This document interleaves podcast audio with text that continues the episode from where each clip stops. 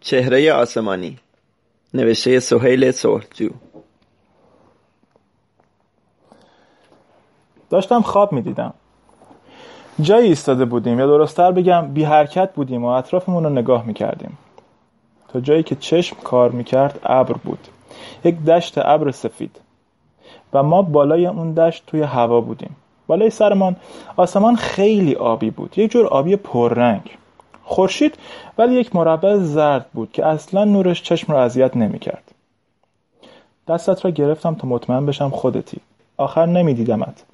ولی می‌دانستم هستی. دستم را که گرفتی و ناخونت را روی شستم فشار دادی فهمیدم خودتی. می‌تونستم حس تو حس کنم مثل اینکه پر از لبخندی. بعد شروع کردیم به حرکت کردن. زحمتی نداشت. دست و بال زدن هم نداشت. تنها کافی بود حرکت کنیم. که کردیم. هوا سرد بود و باددار. کمی که گذشت در ته دشت سر و کله کوهی که از ابرها بالا زده بود پیدا شد. آن وقت بود که دیدم دو تا درخت از کوه بالا آمدن. یکی قرمز یکی سیاه. بهت گفتم اون دوتا رو ببین. اما دیدمت که از کوه بالا اومدی و با درختها شروع کردی به بازی کردن. برگشتم تا جایی که ایستاده بودی را ببینم. انگار باورم نمی‌شد پیشم نیستی. نبودی. باز رویم را برگرداندم. درخت سیاه تنها نشسته بود و زل زده بود به من. یک صدای آمد که من اینجام. اما صدا از همه جا می آمد. جهتی نداشت. صدا باز گفت من اینجام. داشتم خوابم را تعریف می کردم که کافچی با سر و صدا سفارش ها را آورد. رشته کلام گسست. حرف رفت سوی قهوه و چای. چند دقیقه بعد آرش اومد. بعد هم نیوشا. آنها هم که سفارش دادن جلسه را شروع کردیم.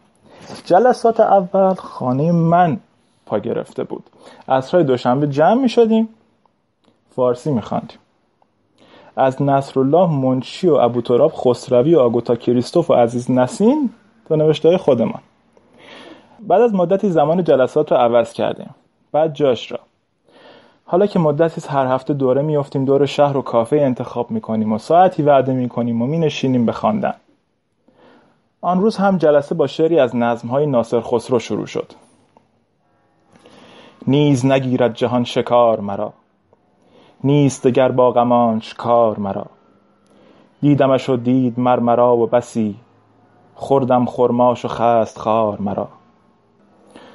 چون خورم اندوه او چون می بخورد گردش این چرخ مرد خار مرا.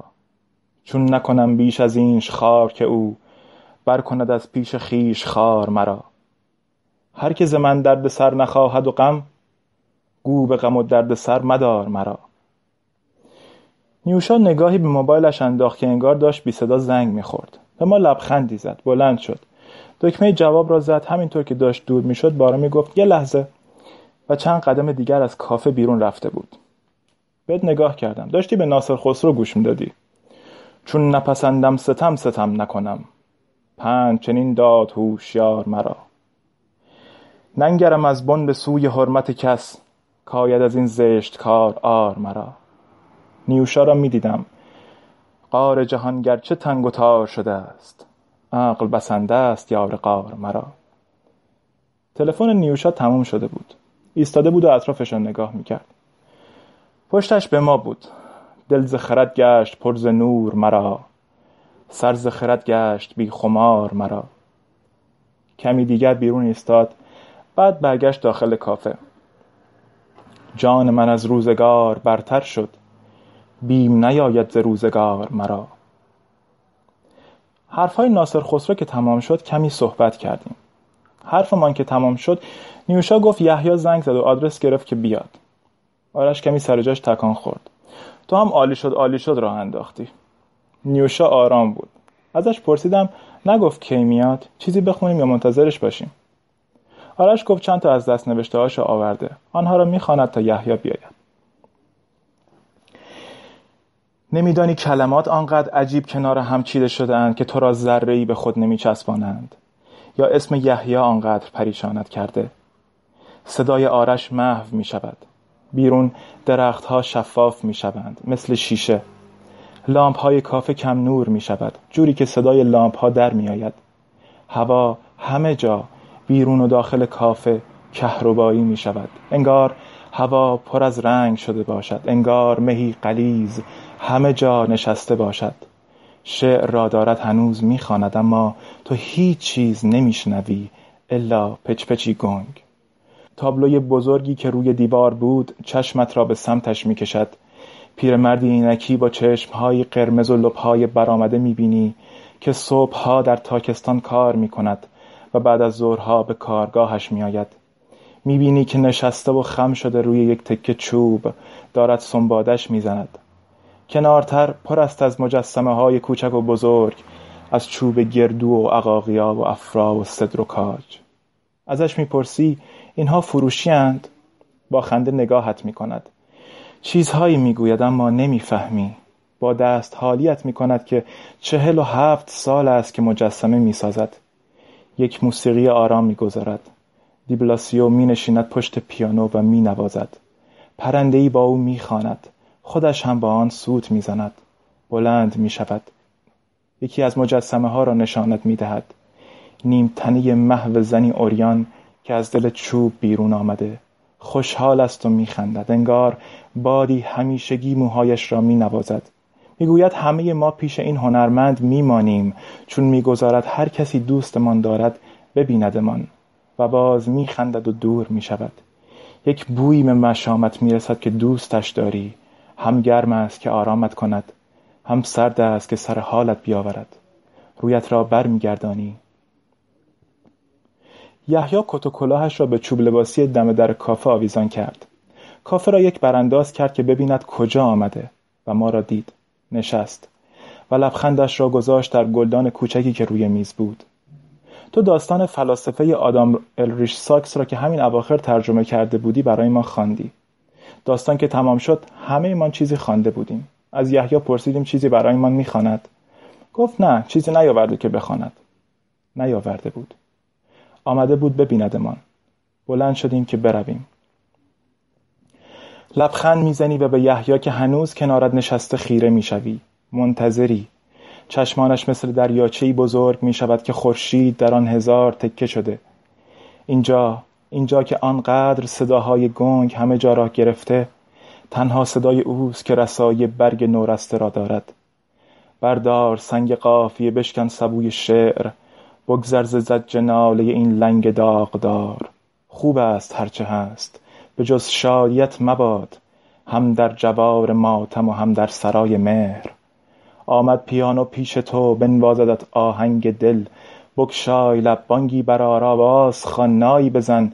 آهنگ تو چون شانه ای روحم نوازش می کند بنواز و هیچگاه به رخوت فرو مشو.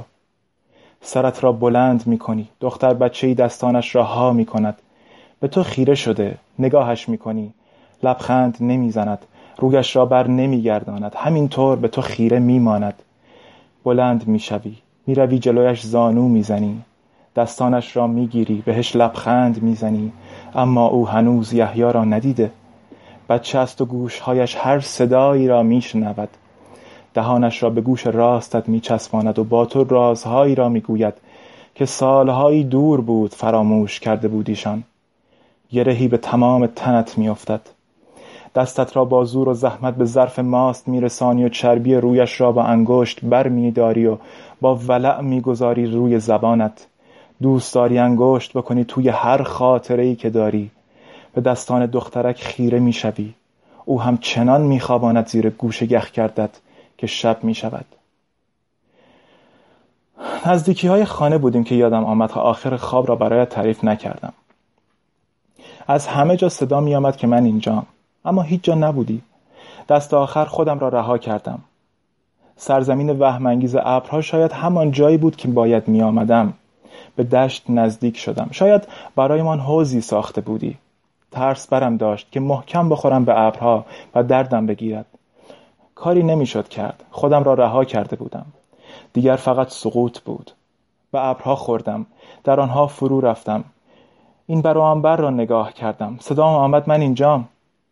همه جا ابر بود ابرهایی سفید و سبز ابرهایی نرم و از آنها رد شدم. و ابرها تمام شد. باز بالای سرم آسمان تمام نشدنی بود. شب بود و ذره نورهای درشت و کوچک رنگی داشتند میرقصیدند و میچرخیدند. کسی را دیدم که دستانش را باز کرده بود و تمام وجودش پر از ذوق و لبخند بود. چهره آسمانی ذوق زن. رویم را برگرداندم. دشتی نقره فام بود. دیگر سقوط نمی کردم جایی نبود که به سمتش سقوط کنم. از آسمان آن طرف ابرها آمده بودم به آسمان این طرف.